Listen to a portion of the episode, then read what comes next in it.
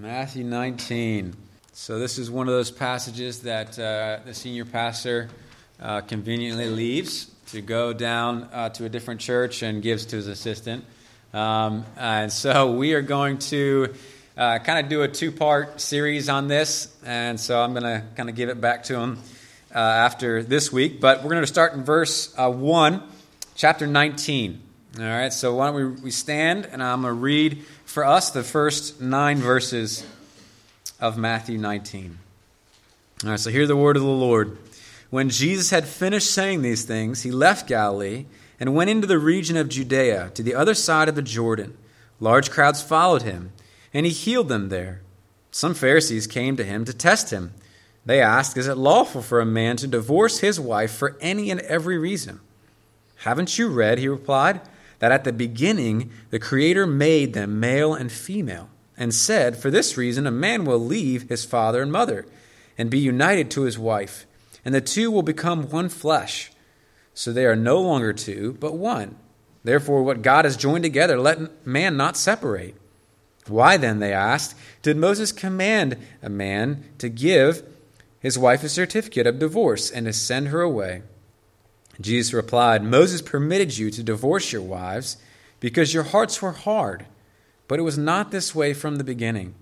I tell you that anyone who divorces his wife, except for marital unfaithfulness, and marries another woman commits adultery. You may be seated. All right.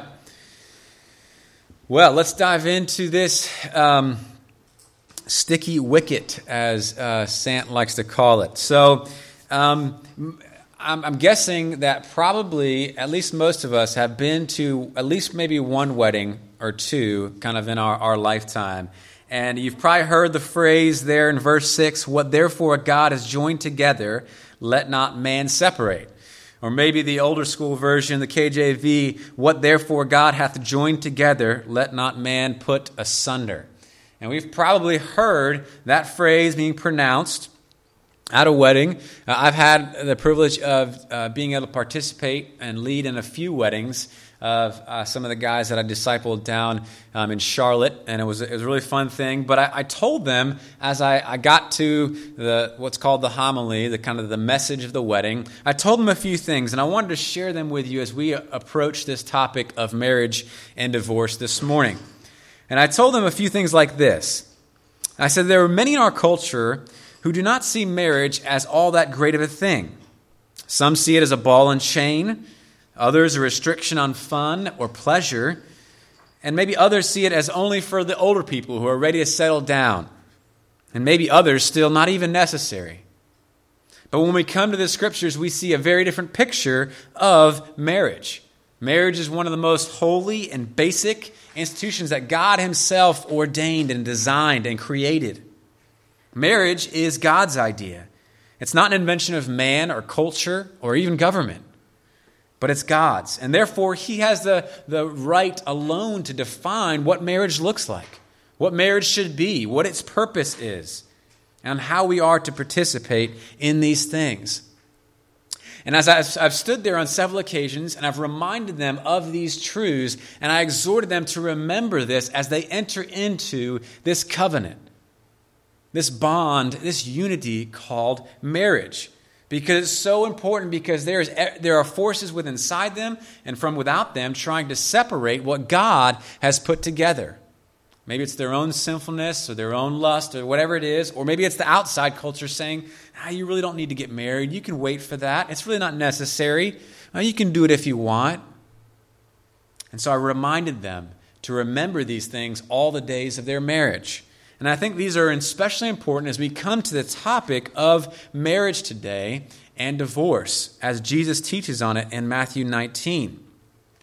And so I think today we're going to see kind of one overarching idea that really that God's intention is marriage, while God's exception and last resort is divorce. Let me say that one more time. God's intention is marriage, while God's exception and last resort is divorce.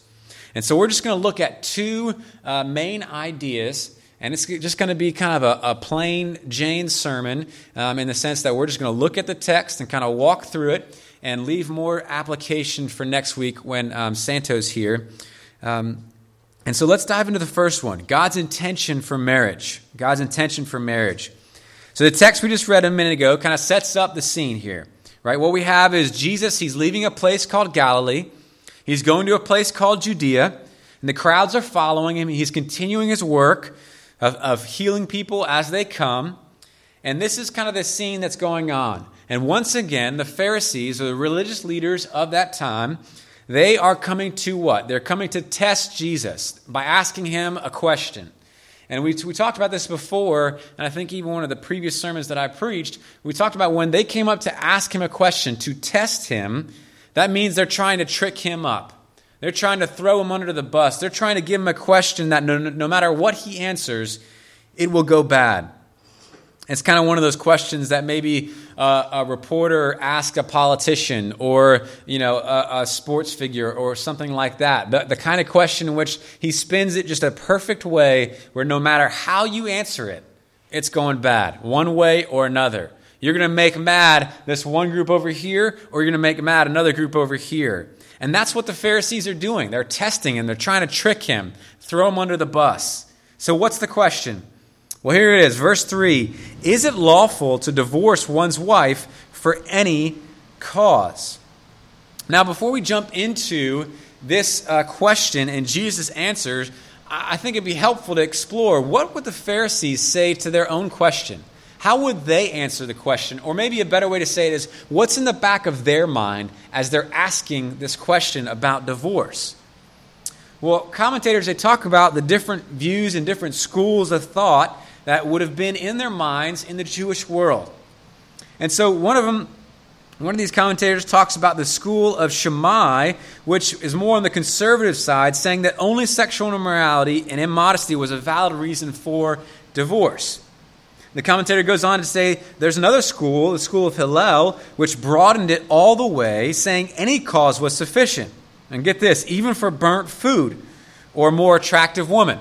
Okay, so if your wife wakes up in the, if you wake up in the morning, your wife goes down to make you some toast, she burns your toast, he can say, All right, we're done.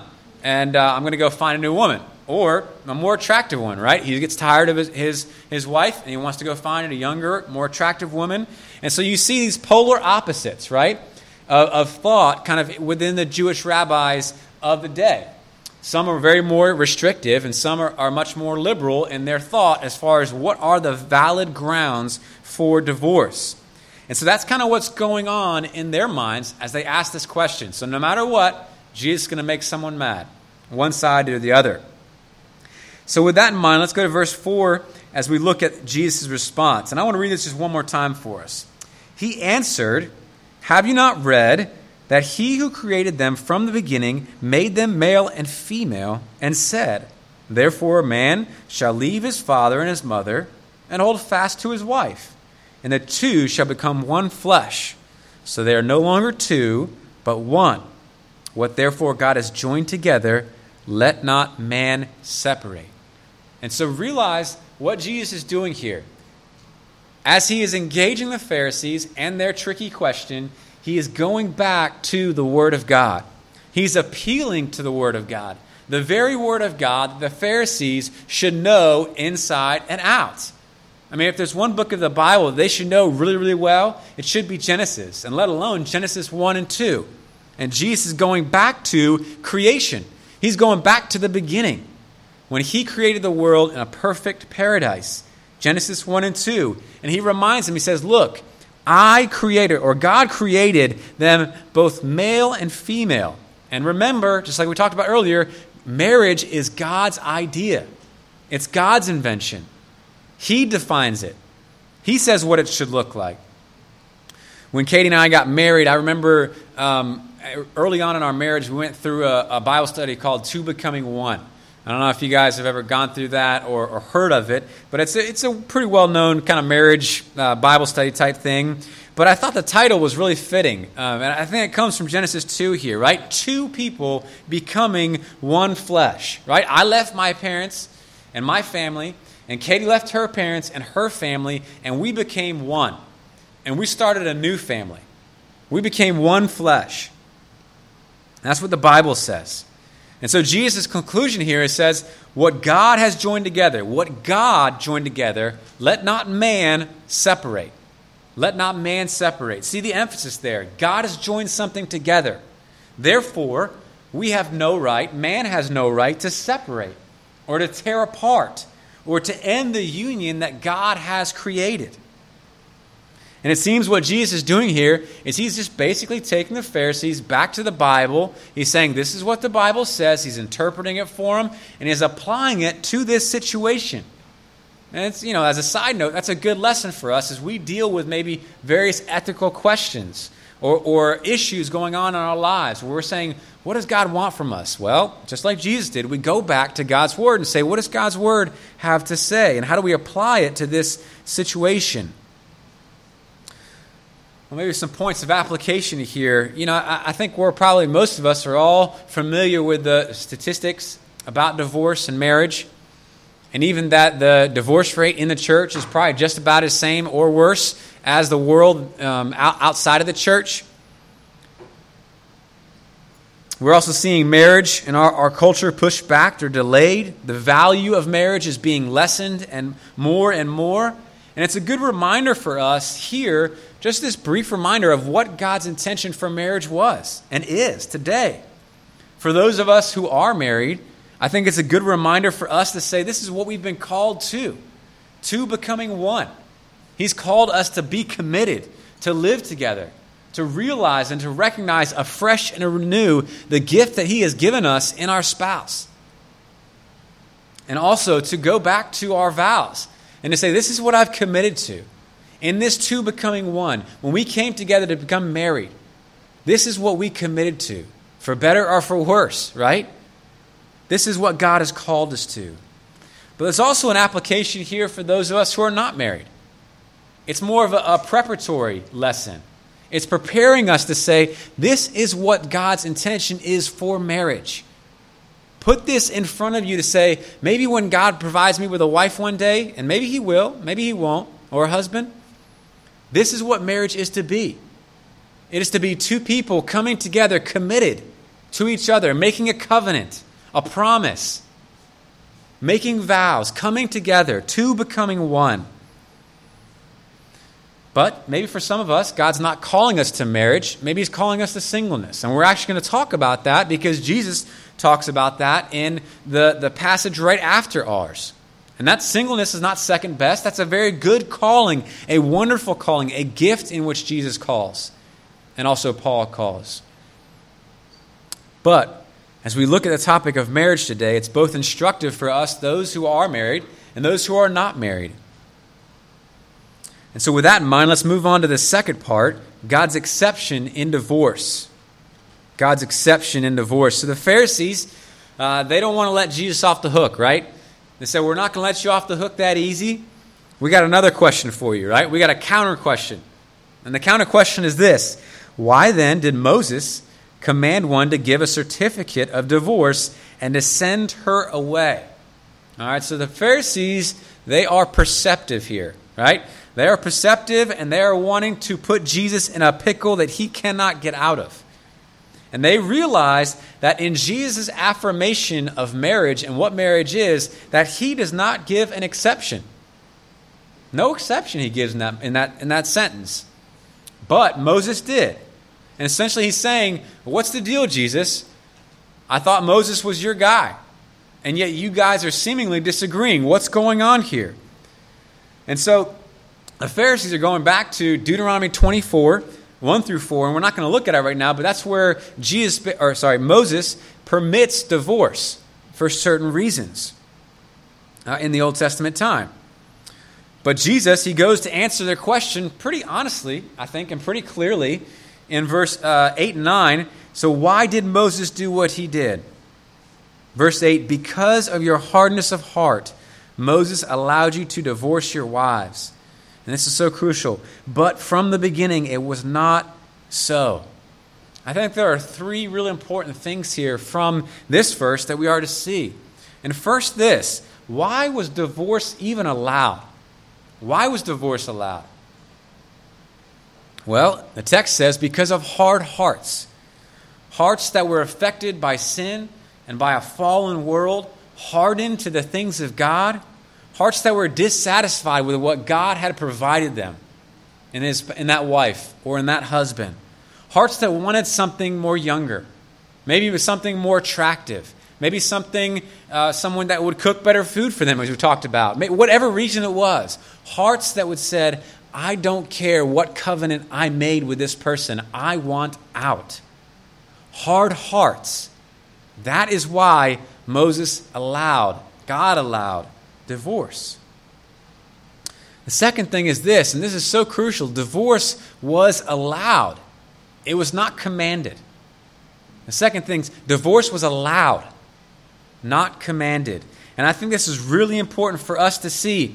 Uh, one commentary, he kind of explains it this way In light of the creation principle that God does not want divorce, Moses' statement becomes mere permission rather than command.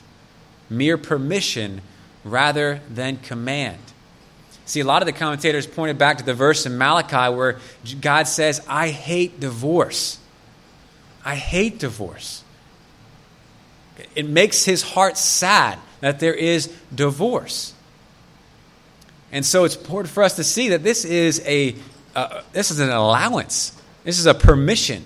It's not a command that one must get divorced if there's unfaithfulness. The third thing, Jesus, he argues back to creation, back to the beginning, back to when God had his original intention um, in, in the creation order. So, marriage is what we call a creation ordinance. It's from the beginning, right? It was a part of his original plan. When God created the world without sin and brokenness, He created a paradise in which marriage between one man and one woman existed in perfect harmony and in perfect unity and oneness. Divorce was not a part of that plan, not a part of the perfect world and the perfect marriage. Think about what divorce is, right? Maybe some of us who experienced it. There is a, a breaking, a ripping, a separating of the oneness of what was one and now is again two. Maybe some of us have seen this firsthand, maybe in our, our parents' lives, in our own lives. Maybe we've been hurt by it. And I think Jesus' words here, I think there's also an encouragement that this is not how things are supposed to be. This is not how things are supposed to be. It was not God's original design for marriage even as hard as it is for us to wrestle through those realities now. And Jesus, he continues speaking authoritatively on this subject. Verse 9, if you look with me, it says, And I say to you, whoever divorces his wife, except for sexual immorality, and marries another, commits adultery. So, though divorce is not God's, or sorry, though divorce is not God's intention for marriage, in a fallen world, he does allow or permit it in the case of sexual or immorality or adultery or marital unfaithfulness, however your translation puts it. That is the exception that God gives. And so he does give an exception. He does tell the Pharisees, there is an exception that I do give. Now I realize that maybe all kind of questions are maybe popping in your head because they were in mine. What, is, what does it mean by sexual immorality? Is this something um, like looking at pornography? Is this uh, flirtation with someone who's not my wife or my husband? Is this kind of acts, physical acts leading up to sex, or is this sex itself? And I think that's an important question um, in, in these cases when they do come up. The word here is porneia in the Greek, and it's really important when we do come to a case like this, when there is someone who is unfaithful, when there is sexual immorality, to understand what it means and what it doesn't mean. Let me, let me just summarize it this way without getting too deep into it. I, I wrestled through this, this um, the meaning of it, and I'm wrestling through some of the commentaries, and I think this might be a good summary. Any significant sexual sin that so severely severs the oneness and unity of the marriage bond. So, what is he talking about here? Any significant sexual sin that so severely and severs the oneness and unity of the marriage bond. That is the grounds of divorce that Jesus is talking about here. But lest we get caught up kind of in the minutiae and the details like the Pharisees, which, uh, to be honest, in preparation I did. I, there's all kind of scenarios going on in my mind of maybe people I knew or, or just scenarios in, in my head. What about this and what about this? I think what we need to do is kind of zoom out and to get the big picture, to realize the thrust or the emphasis of this passage that Jesus has. And besides, you know, Santo, he's, he's going to come back and preach kind of more on some application of these principles, as well as the passage here on singleness next week. And so, that, again, that's gonna, I'm going to leave some of that stuff to him. But let's look at the main thrust that Jesus has um, in this passage. And I think the main thrust is this He's saying, don't look for any and every excuse to walk away from your spouse and to find a new one. Don't look for any and every excuse to walk away from your spouse and to find a new one. Rather, because marriage is God's idea, because it's God's design, and because it's His plan, what He has joined together, do everything in your power to stay together. Obviously, that's everything in the power that God gives you through the Holy Spirit and through fighting sin in your life and through the help of fellow believers who are fighting along with you do everything in your power to stay together and not to walk away. You know, as Santo and I were talking about this passage, he reminded me of a lot of times when you know you hang out with teenagers and you're talking about this idea of sexual morality. What's the question? Where's the line, right? Where's the line where I can tiptoe up to it and get kind of as close as I possibly can with the physical acts of my girlfriend or my boyfriend to say that's not sin? But you know, the problem there is that you're asking the wrong question. You're looking at it the wrong way. You're saying, How close can I get to the line, or how close can I get to the fire without getting burned? When really the, the, the way that we should be thinking about it is, How can I stay as far as way possible from it? How can I stay away from that? How can I do everything in my power not to get divorced? Or not to find a ground for a divorce, but to seek forgiveness and to be forgiven and to forgive others.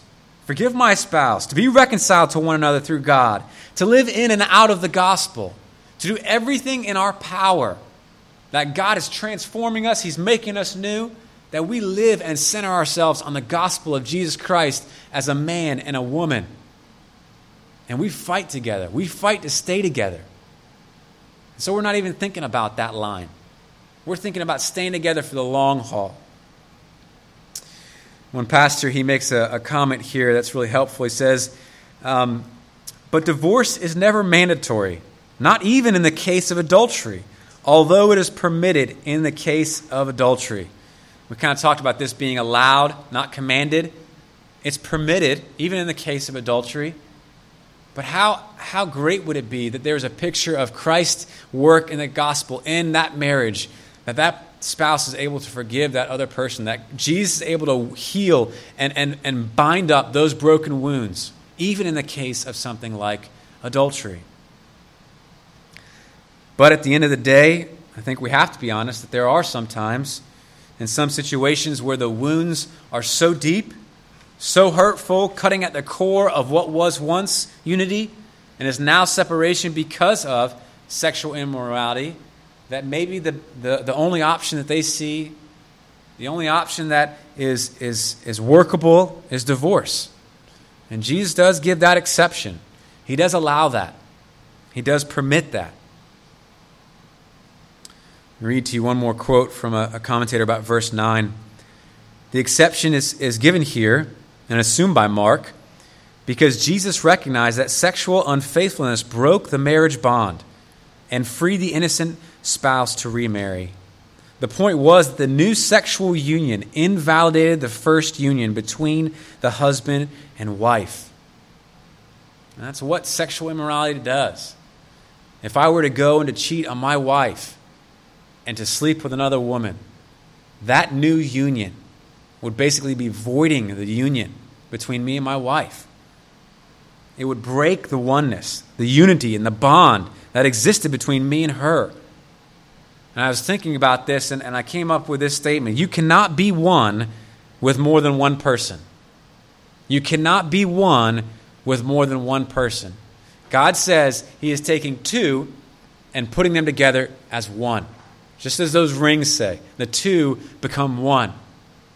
But you cannot be one more than one person. It's not God's intention.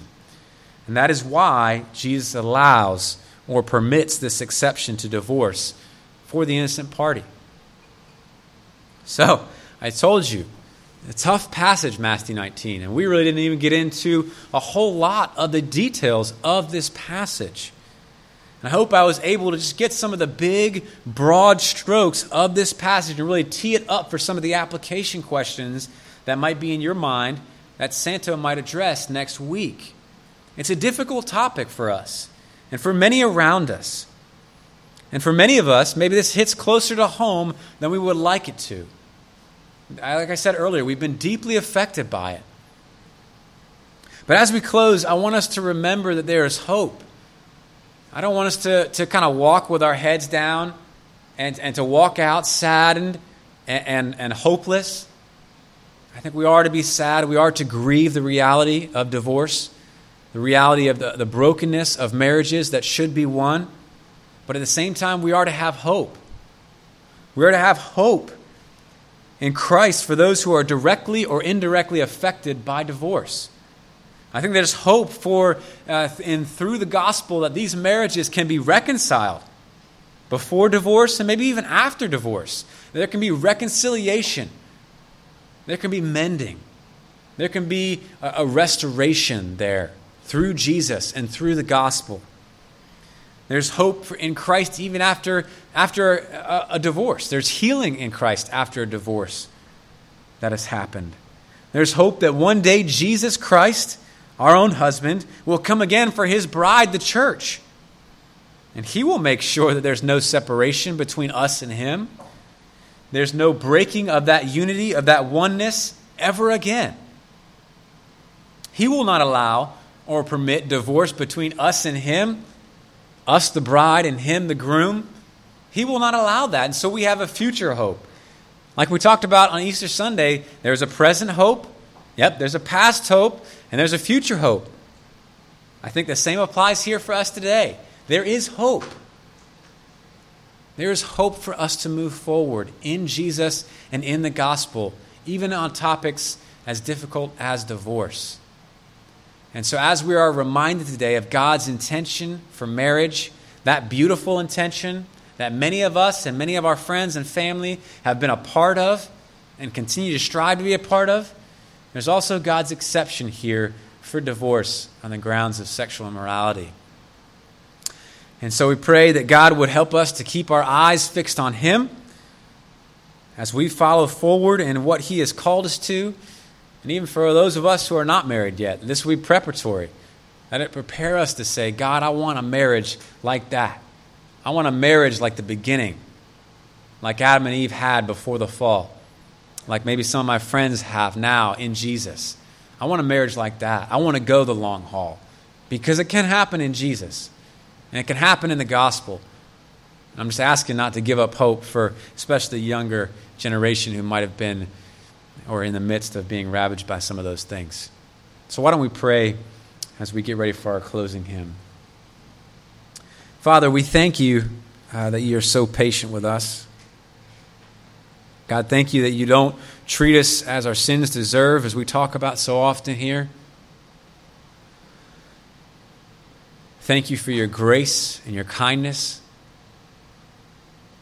Jesus, thank you for coming to the earth and engaging uh, people like the Pharisees over their questions so that it would teach us years years later about your intentions for marriage. Thank you for showing us what marriage is and what it isn't. Thank you for putting your Holy Spirit in us to help us to live faithfully and fruitfully in marriage. God, I know we don't do it perfectly, but we pray for your help. Keep us going for the long haul, those of us who are married.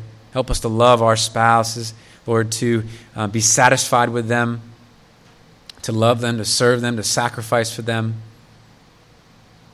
and not to look around us for another.